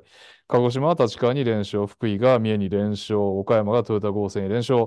東京ユナイテッドと岐阜は1勝1敗。アスフレと湘南は1勝1敗ということで順位表です。1位福井ブローインうん。ズ。先週の放送を聞いていましたでしょうかまた連勝してます。35勝3敗。えー、2位、香川ファイバーローズ30勝8敗。3位、鹿児島レブナイズ30勝11敗。4位、埼玉ブロンコス26勝14敗ということで、埼玉4位。そして5位に転落してます。横浜エクセレンス25勝15敗。6位、徳島ガンバローズ24勝16敗。7位、東京ユナイテッドバスケットボールクラブ21勝17敗。8位、立川ダイス22勝18敗で、ここまでがプレーオフということです。うん。うん。というわけで、ピックアップうん。ゲームいきますか。今週はやりましょうか。2月22日に有明コロシアムで行われました FIBA アジアカップ2025予選ウィンドウ1日本代表対グアム代表を取り上げます。うん。えー、河村選手、比江島選手、川又選手、えーそして金近選手に代表初選出のジョシュ・ハレルソンという先発メンバーでございました。えうん。ー第1クォーターね、初出場のハレルソン選手がいきなり連続スリーなど見せ場があって、えーおってなったんですけど、そろそろギアが入るかなと思った第2クォーターにむしろ停滞して、ランキング上うん。格下のグアムの逆勝くらい、なんと35対うん。36で折り返すという感じでございました。で、後半うん。は川島優斗選手のね、代表初得点など見せ場もあって、えー後うん。半だけで言うと42対20で圧倒して試合全うん。体でも77対56で日本の勝利となったんですが、まあ、いはい。かんせんミスも目立ちましたし、えうん。ーえーまあ、ワールドカップからのね、オフェンスの進化っていうのもあまり見られずということで、こうん。のゲーム2というか、25日にあった中国戦がないと、かなり心うん。配になるような内容ではありましたがね。うえーん。えー個人成績は河村勇輝選手15点、5リバウンド、6アシスト、3スティール、3ターンオーバー。比江島誠選手12点、4ターンオーバー。ジョシュ・アレルソン選手11点、21リバウンド、2ブロックでした。うん。いかがでした、ひさんえーっとね、まあ、試合の総括としては、はい。えー、テーブス選手が、えっと、成長が、まあ、代表戦に限って言えばすごく、うん。えー、彼があれだけ縮こまらずにプレーをしているというのは、はい。すごく我々にとって嬉しい材料というか、うん。うん。それは僕は見てて、彼が一番、まあ、その代表戦の中の存在感という部分においては成長したなというふうに思えたんで、はい。うん。あの、代表だとなんかあまりパリッとしないなというう印象が。あったんだけど、ちゃんとテーブス海らしい。プレーをできていた、うん、はい。というのはすごく良かった。ただ試合を通してみると、えっと、グアムがもう適当すぎて、うん。多分、あんまり、この、なんて言うんだろうな、参考にならないというか、はいはいはいはい。多分日本もやりたいこととかは、んまあわかるんですよ。ペイントタッチして、どんどんディフェンスを収縮させて、スリーポイントをバシうん。ャバシャであったりとか、うん。えっと、ね、トランジションでどんどんボールをプッシュして、そこからね、早い段階で相手のディフェンスがスクランブルになっている状態を目指はい。していくとか、クうん。ローズアウトをどんどん作っていくとか、うん。やりたいことはすごくね、あ、これがやりたいんだろうな、この選手のラインナップでこれがやりたいんだろうなっていうのは分かったんだけど、はい。まあ、グアムがもう抜かれてもローテーションはいないし、オフェンス行ったら行きっぱなしでディフェンス戻らないし、はい。なんかなんなら自分のチームメイトがワンオンワンとかトランジション仕掛けようもんなら、オフェンスに参加せずにタラタラしてるとか、はい。あれこれグアムって、あれこれ国国体のチームかなって思うような めちゃくちゃダラダラしてて、だから、はい。なんかいるはずのいないところに選手がヘルプにいたりとか、はいはいはいはいはい。なんかそういうのが結構見られたんで、はい。まあ、にしても、この、せあのーもう本当だったら多分これ40点差ぐらいで勝ってなきゃいけないとは思いますよ。いや、そうですね。はい。うん。とは思いますけど、うん。まあ、あのね、馬場雄大いない、八村いない、たけちゃん、あ、たかちゃんいない、うん。えー、渡辺裕太いないって、うね、富ん。永いないとかっうていうところん。で、ね、普段だったらいる選手がもうね、5人、もうそもそも今の段階で5人いないんで、はいはいはい。うん。まあだからそれを考えると、まあ、うん、そうだなと、まあ許容範囲ではある。ああ、なるほど。うん。で、えっと、思ったのは、はい。まあ、ジョシュ・ハレルソンがいるから見ましょうという話だったんですが、ジョシュ・ハレルソンは多分、うん。えっと、彼の選手としての是非を問うというよりかは、彼の日本代表での是非を問うと、うん。まあ、このグアム戦でのパフォーマンスだったら、うん。いいですね。いらないですね。あうん、ちょっとピックアンドロールのディフェンス、ね、やらないのかやられてるのかは、まあちょっとわかんないけん。ど、はい。あんまりクオリティが高いようには見えなかったし、えっと、トランうん。ジションでもっともっとボールをプッシュして、う早い段階ん。でトレーラーだったりとか、まうあ、そん。れこそ、えっと、タカちゃんみはい。たいにリムランだったりが欲うしいと思うんですよ。ん。うん。それはあまりなかった。シュート力っていう部分ではもう申し分ないはい。から、それはいい。なんかちょっと残念だったなという部分はある。うん。うん、あの彼のシュート力は知っていたし、あのシュート力っていうのはすごく武器にはなるけれども、他の部はい。分が多分今日本代表がやろうとしていることとはうん。ちょっと共通はしていないなとはう思ったので、ん。特にね、ホーキンうん、ソン選手が、まあ、ワールドカップで実績もあり、フィットも十分という状態で、そこからうん、すげ替えようっていうパフォーマンスではなかったという感じはありますうん、ね。そうですね。うん。で、えーっと、で、日本代表、まあちょっと中国戦をね、本当は見たかったんだけど、心が折れちゃって、もう自分の仕事だったりを優先してしまっなるほどね。いやいやいや。うん、はい。えっと、やりたいことは結構、えっと、まあ、40点差で勝たなきゃいけないとは言いましたけれども、それの土壌はあったと思うんですよ。まあ、もちろんトラターンオーバーがごちゃごちゃしてる部分だったり、相手のワンワンを止めなきゃいけないという部うん。分はあるにせよ、はい。えっと、まあ、追いつかれた時間帯は結構川島君が若さをうん。ね、が見えてターンオーバーボロボロしちゃったりとか、はい。で、相手に決められちゃったりとか、っうん。ていうのはあったんで、はい。まあまあ、ある程度、まあそんなもんだよなとか思いながら、まあこれからだよなと思いながらも、えっと、ペイントタッチはできていたし、オープンシュートも打てていた。オープンシュートの確率が非常に悪いなと思った。うん。うん、スリーポイントの成績、ただでさえ、えっ、ー、と、45本打っている中で12本成功、26.7%。はい。で、このうちの何本がオープンかっていう話でいくと、あと5本ぐらいは決めてなきゃいけないと思うんですよ。うん、はいはいはい。もう最低でも。だからそれは多分生命線になっていくだろうなと思う。うん、今後どの国と当たったとしても。はい。これが入らないようであれば、オリンピックは間違いなくタコ負けするし。ですね。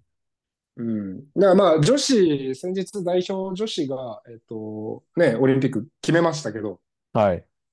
えっと、グループ1位で。はい。だからあれも結局、スリーポイントが雨あられのように決まって、世界があっと驚くようなバスケットを展開してね、スペイン、下馬評ではおそらくスペインが勝つだろうというところをスペインに勝って、はい。ね、その後もカナダに勝ってっていうところで。はい。それと多分、まあ、似たようなことを多分したいとは思うんですよね。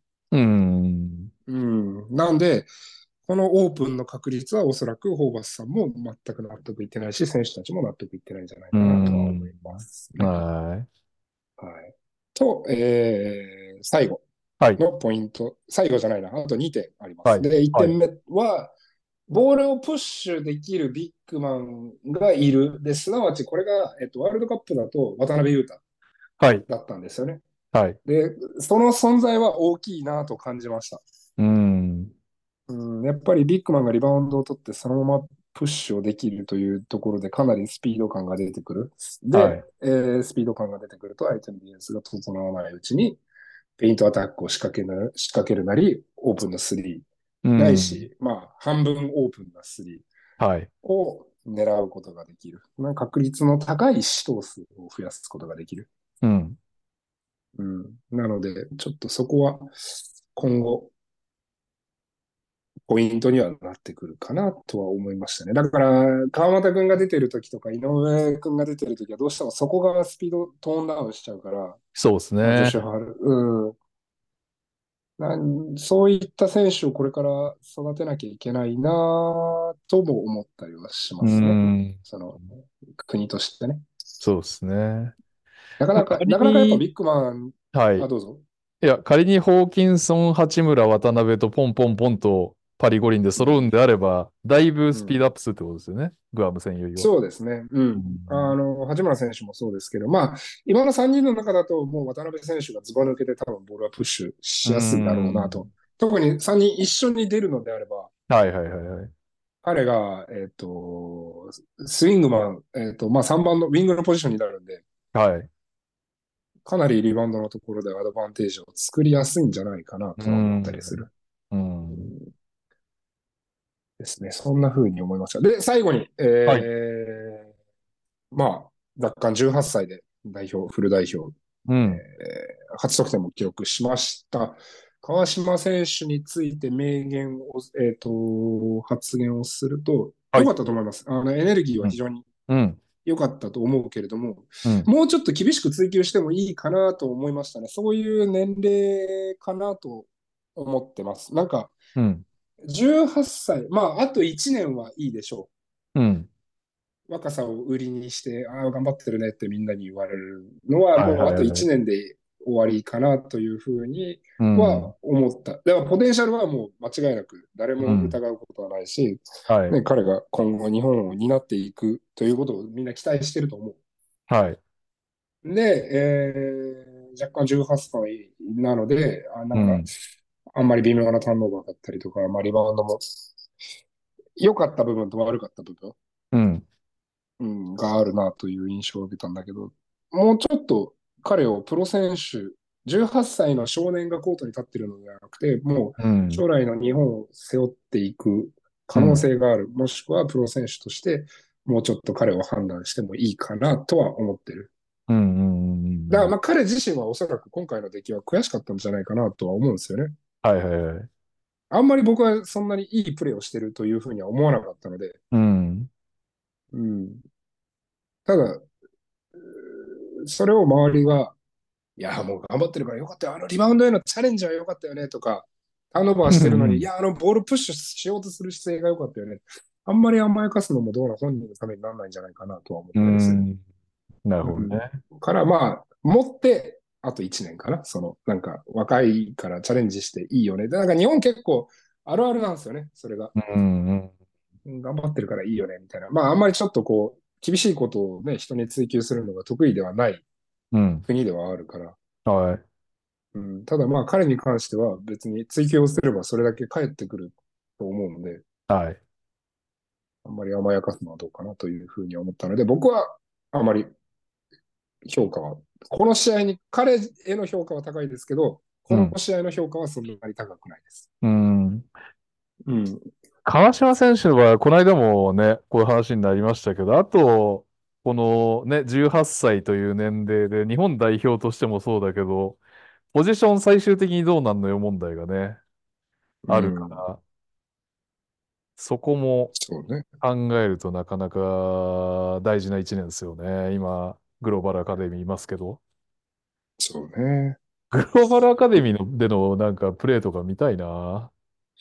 グローバルアカデミーがまあ、どんなもんなのかっていうのは気になりますよね。ねまあ、だからやめて、やめて G リーグ行くやつとか、やめて NCWA 行くやつとかも、はいまあ、ちらほらいるんで、はい、そうですね。どこまでの環境なのかなっていうのは、正直気になりますよね。言うて、ね。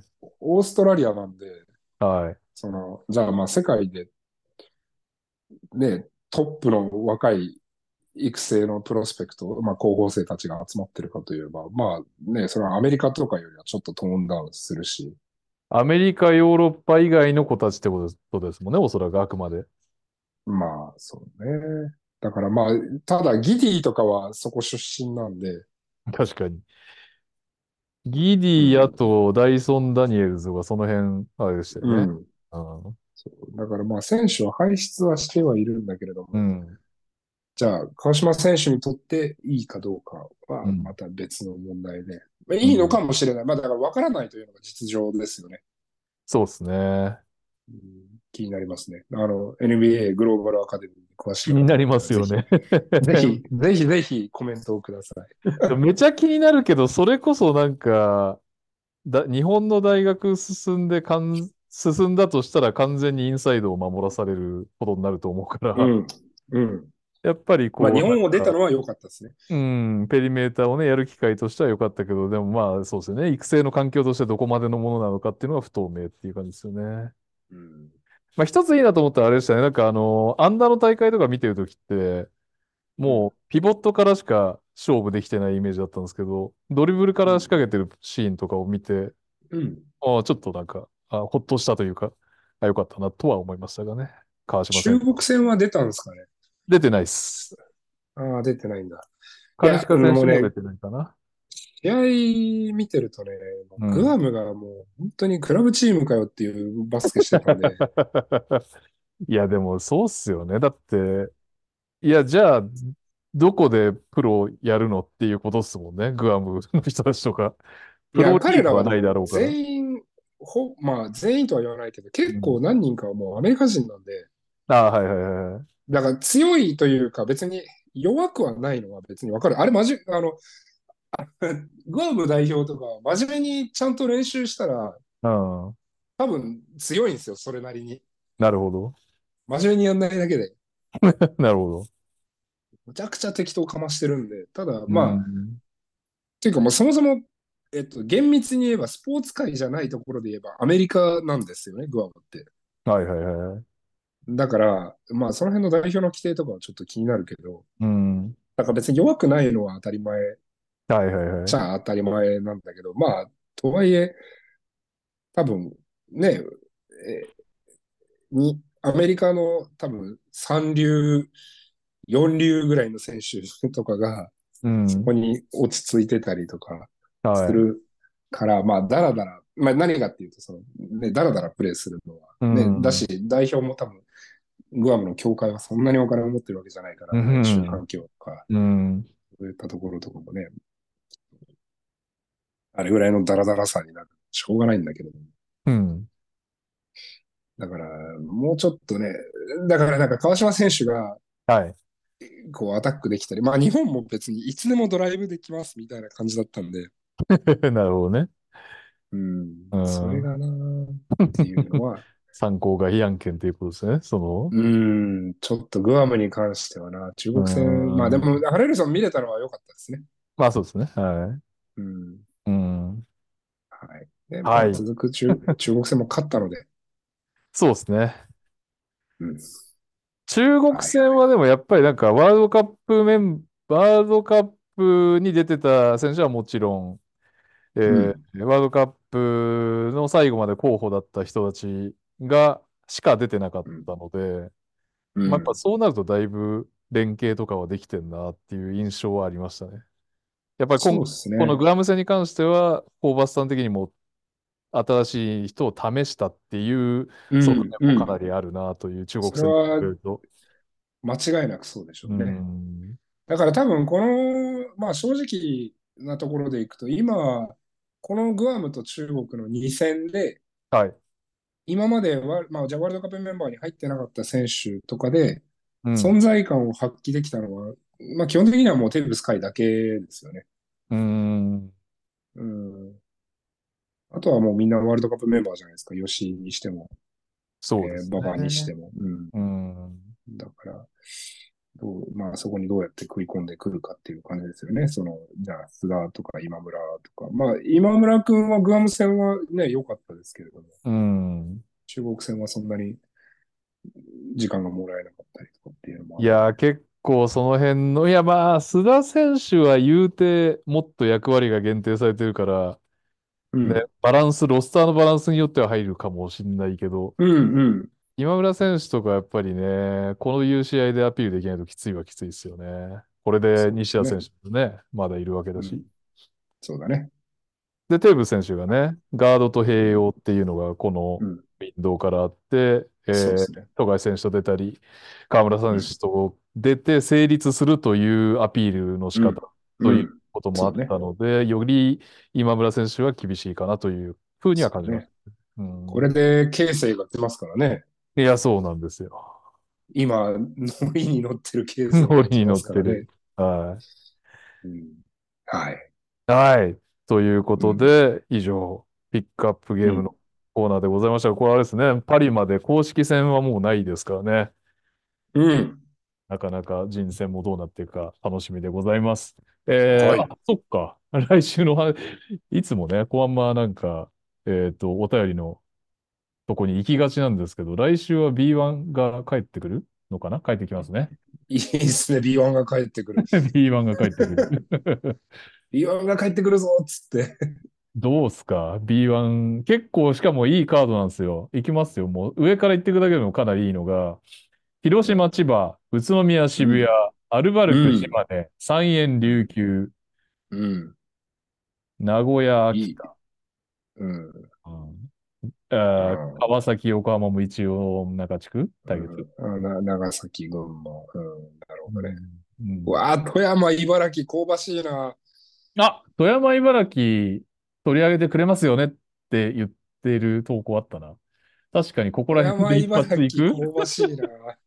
いや、もうね、俺もう B3 とグアム戦の連チャンでもう拙いバスケ、あ、鹿児島、福井もそうだ。もうちょっと結構、なんか、辛くなる。ガチャガチャガチャバスケでお腹がいっぱいになってるんですよね。うん。はちょっとなんかパリッとしたバスケが見たいわ。だってもうなんか、い。あの、3円とアルバルク見た後の僕のうん。満足度がすごかったっすもん。あ、もう綺麗なバスケットしてると思って。まあそうです。言うてだって3円アルバルクも割とか、あの2チームにしてはガチャガチャ変なターンオーバーとか、けれども、はいはい。とはいえ。みたいな。いやーでもね、うん富山、茨城行きますか。いいっすね。行きます？富山、茨城。行きまもう富山のすか？ファンがそろそろ暴動を起こすんで。確かに、ここらで、これ取り上げなかったら、マジで取り上げないままね、最悪の場合は降格ですからね。取り上げないまま。取り上げないまま。入れ替え戦ないから。うん。じゃあ、そうしましょうか。ちょっとうん気合を入れて、富山、茨城の競った方を来週のピックアップゲームにしたいと思います。えーえーこの番組では各コーナーのスポンサー様募集中です。ご興味ある企業様は X でご連絡ください。そして、聞いてくださっている皆様ご意見ご感想は X でハッシュタグトラッシュトーキングセオリーでお願いします。というわけで一応リードをするか。はい。ファンタスティックバスケットボールさん収録お疲れ様です。B 革新で盛り上がると思うので、お二人がどのような見解なのか聞けるのが楽しみです。ありがとうございます。えーうんそこでお二人がこれは革新だと思ってご自身でしたことなどはありますか？制度を変えるなど大変だった経験談などあれば聞いてみたいです。もう岡あ山あ。いや、でもなんかもっと個人的なこと、なんですかね、自分で。うーん、人に迎合しないということがこれほどすがすか。えっとね、まあ僕で言えばヨーロッパに行ったことは本当に確信でしたね。いや、そうですよね。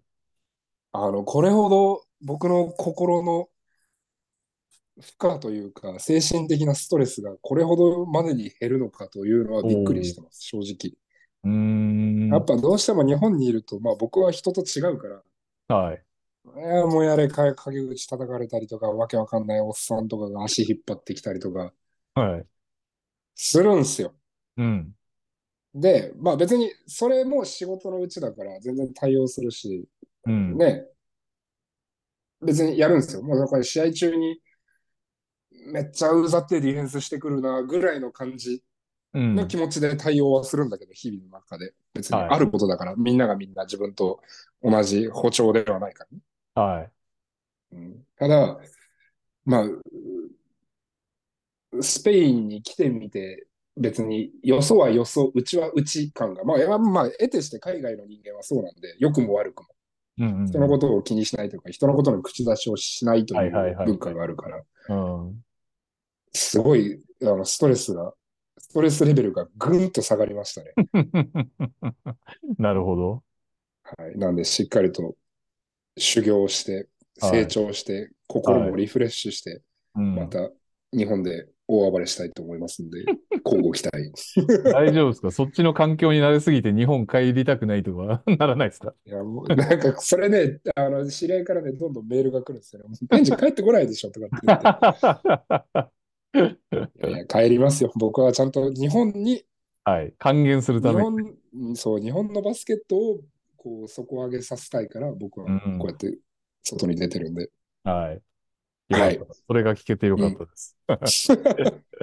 えー、大大輝さん、プレミアのサラリーですが、公式の発表を見ていると上限低すぎないかと思いましたね。細かいルールを適用しても NBA のセカンドチームクラスとかユーロリーグのトップクラスの選手は呼べないし、えーましてやケンバー、カズンズ、ルビオみたいな感じで元 NBA のレギュラークラスやスター選手で枠を固めるようなチームも出ないんだろうなと思うとものすごく残念感しか出ませんでした。個人的にはマックス20億、30億ぐらいでいいと思いますね。まあ、それは僕もさっき言った通り、同じです。そうね。はい。はい。はい。えー続きまして、あ、こちらも大大輝さんですね。ありがとうございます。えーニュースのコーナーでも話題に上がるかもしれないですが、奈良と青森が経営面の方でかなり大変な状況ですね。特に奈良は B2 ライセンスが交付されずに降格の可能性も。自分が住む近畿圏のチームだけにライセンス交付されずで降格、あ降格ならやるせない気持ちになりそうな気持ちがします。うん。そうだよな。ライセンス交付されない降格って、あれか。エクセレンスが、そっか。うん。そうですね。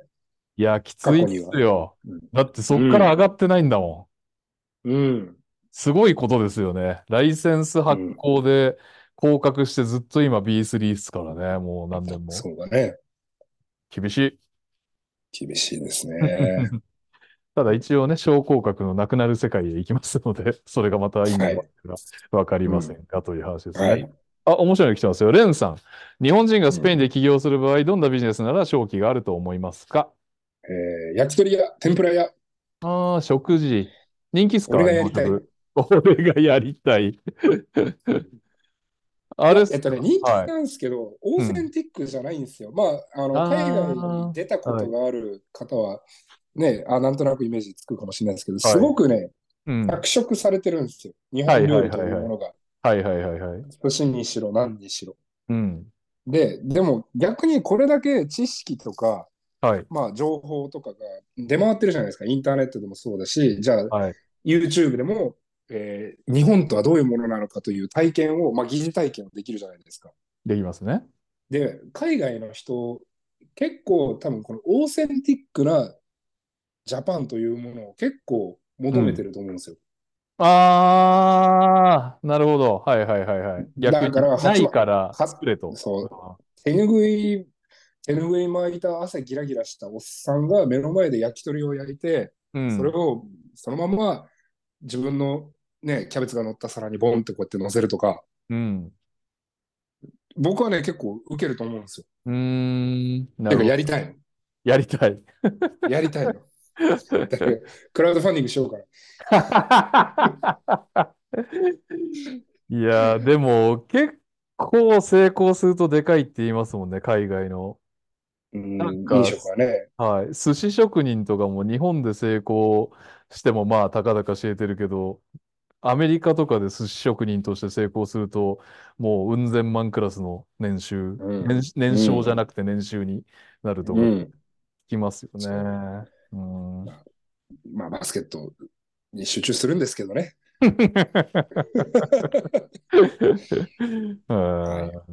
はい。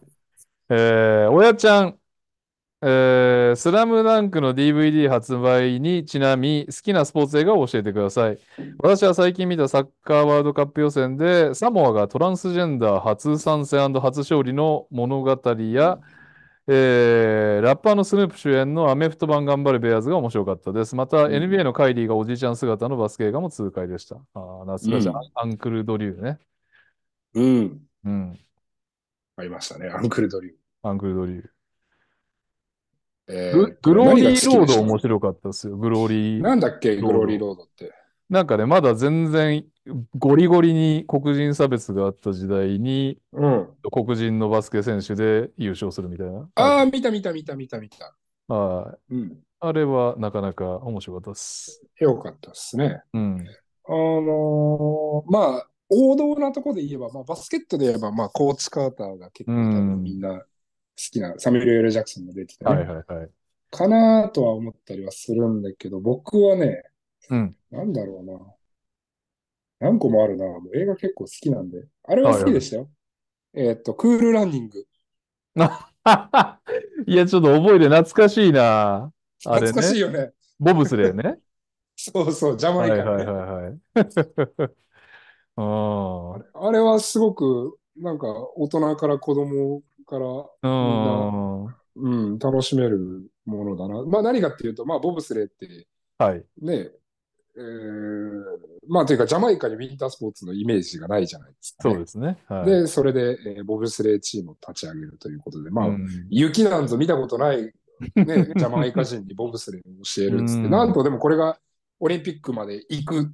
で、これうん。が実際のね、えー、現実にあったお話を元にしてうん。作られているというところで、これは結構見たことない方はぜひ見てください。まあ、うん。古い映画ですけどね。そうですよね。俺も大人になってから見た覚えないですね。ガキの頃の印象しかないですわ。なんか、学校の授業で先生がめんどくさい時に見させられませんでした？あ、いや、それは俺はなかったけど、そんくらいの、そんくらい古い映画ですよね。そう。僕はそれうん。で初めて見たんですよ。先なるほどね。生がうん。道徳の授業で多分もうカリキュラム終わってっからめんどくさかったんで ああ、しょうね。なるほどね。ははい。なんで、あとはまあ、えーっと、クリント・イーストウッドの、えーネルソン・マンデラと、い。えーラグビーチーム、うん。南アフリカのラグラグビー代表へえ、そんな映画の？お。話のインビクタスっていう、これね、マット・デーモン出てるんですよ、確か。へえ、マット・デーモンと、えーっと、なんだっけ、あのおじさん、名前忘れちゃった。黒人の みん新な大好きな。おじいさん。えっと、モーガン・フリーマン。ああ、もうガブリが、はい。そうそうそう。と二択で。外したわ。今、デンゼル・ワシントンって言おうとした。外したっすね。二択で外した。うスポーツ映ん画だったら、まあ、その辺が好きですね。うーん。でも、クリンはい。ト・イーストウッドの映画、重い時多くないですか？ちゃ重いっすね。まんと、それは重いですか？やっぱり。まあ、テーマがそもそも結構、この、あー南アフリカの差別とかのところが、うんア。パルトヘイトうのん。話がふんだんに出てくるんで、まあ、はいはいはい軽くはないですよね。なるほど、なるほど。うん、でもまあ、見、見た方がいい映画ではないですね。うん。映画、体力使いますよね。2時そうね、いい映画ほどらね。、はい。2時間集中するともうなんかその後何もできない。もう酒飲んで寝るかみたいな感じになっちゃうから。本当よね。特にイーストウッドはね、ちょっとうん気合を入れてみないと。はい。はい。ありがとうございます。えー、水曜日のタコチューズデーさん、ルビオが選手復帰、代表復帰しましたね。スペイン国内での盛り上がりや印象が知りたいです。なるほど。うん。どうですか？まあまあ、それなりに、まあ帰ってき、まあやっぱりスペインだとね、スターなんで、彼が帰ってきたことはすごく盛り上がってはいますね。うんはい。うん。はい。うんよかった。ただまあ、ど、どこもかしこもっていう、日本の大谷翔平みたいな感じではないです、別に。ああ、そうだ。大谷翔平さんの結婚されたじゃないですか、せ大谷選手が。ああ。その、た田中さんとか言おうとしちゃった。ああ、そうだ、田中さんっていう田中さんっていう噂が出てるんですよね。だから来、あ来週？来週は噂が本当なのかがね。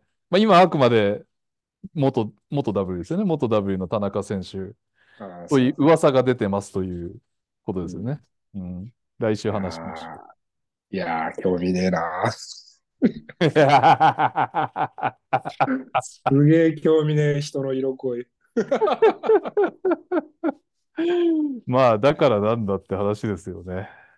はい、まあでも、ね、うん。これで、ほら、息子が、まあ仮にそうだったとしましょう。うん仮に W の元選手とうん大谷翔平が結婚しますと。で、はい。まあ、今後ね、こう授かるなんてことが出てきて、いや、俺、親父がもう世界でトッププレイヤーの野球選手だから、もうちょっと野球は嫌だなっつって、うん。俺バスケやるわっつって、っうん。ていうストーリーを期待しましょですね。う。もうじゃあ来週はい。はい。えー、中畑さん、8億の、8億のサラリーキャップは夢がないなと思いました。サンフレ年俸上位14人、かっこ1.5億以上ゼロで8.27億円。カープだと菊池を1.5億にしたとしても、日本人選選手6人で8.75億円。えー、共にリーグで金満なチームでもないのに。日本でバスケがサッカーや野球のようなレベルになる日は来るのでしょうか。うーん、えーなるほど。ね現実的だな。どう、まあでも、サンフレッチェとかのこういう数字を出されるのであれば、まあでも確かに、うん。まず追いつくべきは J1 だと思うんですよね。はい。うん。っだていうところ J1 を考えのる。トップの年俸がね、うん。トップチーまあ上位ムだから14人っていう、まあそんぐらいだからね。うん。ま今あ、だ一番金使ってる J1 のチームってどこなんですか？レッツじゃないですか、さすがに。うん。20億ぐあ、らいいやいやいや楽天じゃないですか。あら楽天イニエスタ60億とかやってましたもんね。60億だから、ちょっと忘れちゃったけど。うん。まあその辺じゃないですかね。うん。まあちょっとそういうイレギュラーなとこを除いてもね、J1 の上位ぐらいをちょっとうん。目安にキャップ設定し直してもね、いつかいいかもしれないですね。大きくなりたいなら。そうね。まあだからキャップをね、バカみたいに設定したところで、その日本のマーケットがついてこなきゃいけないんで、うんですね。うん、お金は日本はとてもある国だけれども、じゃあスポーツに投資するかというとうんね、うん芸能人になんか、うんね、うん。クソみたいな水着着たお姉ちゃんとかに何千万払いいって広告代理店が判断する世の中なんで、まあまあ今はちょっと時代が変わりましたけど、うん。うんだ、だからまあ、もともとはそういう土壌なんで、まあ、スポーツに対するマーケットも共に成長しなきゃいけないよといううん。ふうに僕は思いますので、徐々にかな。でも、思った、今ので思い出したんですけど、うん。八村選手が今日はあんま良くなかったのかな。でも前の試合でダンク2発ぐらいしてて、うん。で、その顔が、なんで、もうお茶の思い出しましたよ、僕。そうでしたけど。うん。あ、そう、あったね。はい。ありましたね。朝日の層を思い出したうん、はい。スポーツ選手は広告効果がありますってことが言いたかった。ああ、そうですね。は僕も、なんかスーパードライかなんかの、あれは、すごくお 覚えてるな。スーパードライやってるな、八村っていうふうに。い。はい、あ、そういうことで。はち、うんあのーひるきさんがスーパードライの広告をやってくれるわけではなく、あ いやいや、全然お待ちしてますけど。ひるきさんの声でやってもらいたいわって今思ったわ、スーパードライってね。スーパードライ。はい。えー、水曜日のタコチューズデーさん。オリンピックで見たいナンバーワンモーメントを無双してください。僕は決勝トーナメント1回戦目にチーム USA と対戦。八村さんとレブロンのハンドシェイクが見たいです。予選だとナメプ USA になっちゃうので、2次ラウンドが肝ですね。うん、あーうーん、いや、US とは当たりたくないですよ、僕は。まあ、でも、これそもそも決勝トーナメントに行ってたらもう夢みたいな話というか、な、もう泣いてるパターンですよね。バスケ人泣くパターンですもんね。そうだね、そうだね。もうワールドカップ出てたら結構感動したからな。いや、ワールドカップのフィンランド戦感動した。だから冷静に考えて、あれも別に予選突破してないのに感動しましたからね。そうですよね。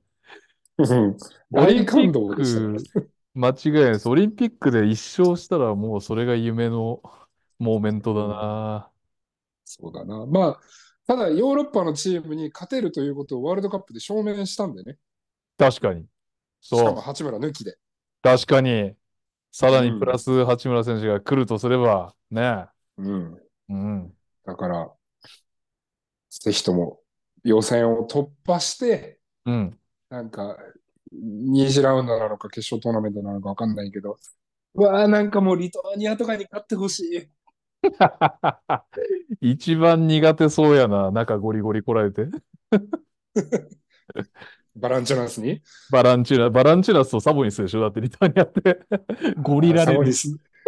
サボニス出ますかね？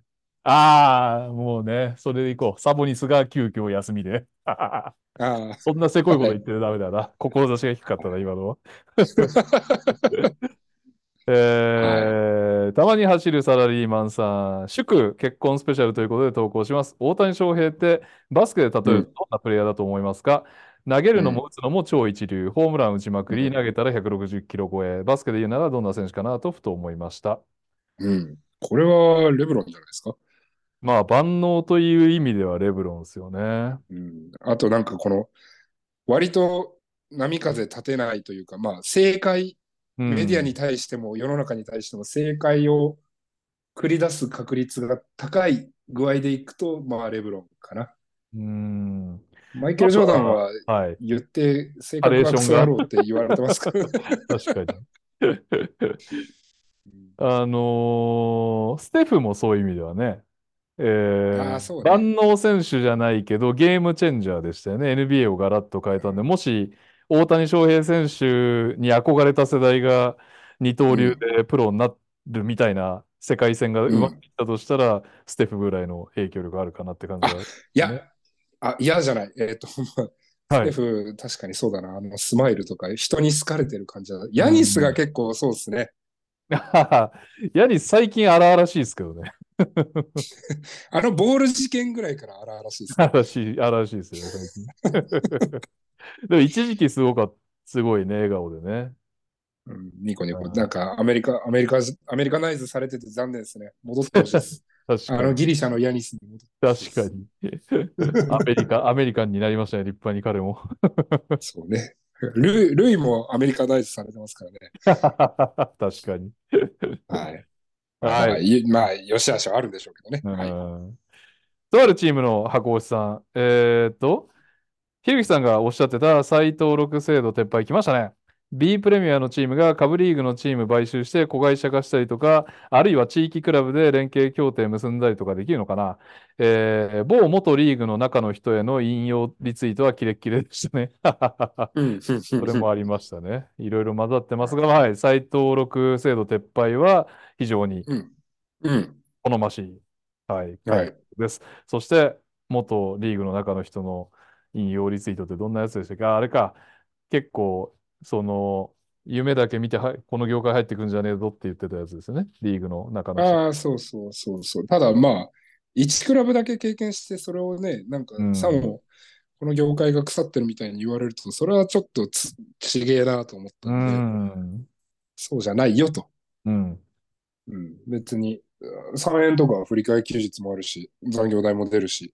はいはいはいはい。うん。別に悪くない気がする。3円って名前出しちゃって。まあいいや。別にいいことだから。いいこといいことだから別に。うん別にそんなのはよりけりだろうっていう話で。うん。まあ詳しくは、ひるきさんのツイートを見てください。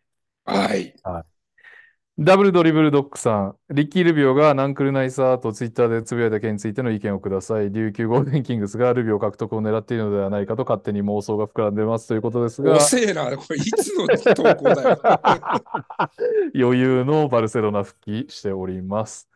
タイムスリップしたのかよ。どうした？何してたんだよ、この、この半月ぐらい。確かに。えー、冷凍保存でもされてたのかどうした はい。まあまあ前ですね。いつだか思い出せないぐらい前の出来事ですね。うん、はい。グラブさん、いつも楽しく拝聴しております。今回は質問ではなくピックアップゲームの提案です。もちろん、富山対茨城最下位決定戦ですよね。ぜひご検討お願いします。僕は見に行きますということで、やります。うん、ピックアップします。はい、富山対茨城、いい試合を見せてくれ。えー、小石さん、我らが内藤キュン格好レバンガ U18 のスペイン短期留学について、現在スペインにいらっしゃるひるきさんに印象を聞きたいです。でも、B 革新の話題の方ががぜ盛り上がりそうということで、まあ、その通り、ここに行くということで、成長するね、内藤選手楽しみにしております。うん、はい。えーと、あ、溝田さんで最後かな。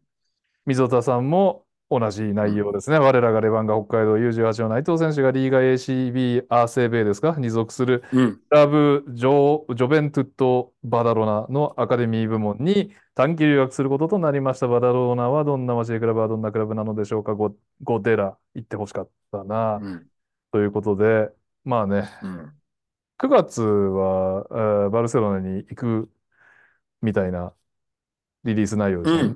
はいなので。9月はね、バレバレンシアですね。ああ、バレバレンシアにね、行くはずだったという感じですかね。で、怪我がね。はい。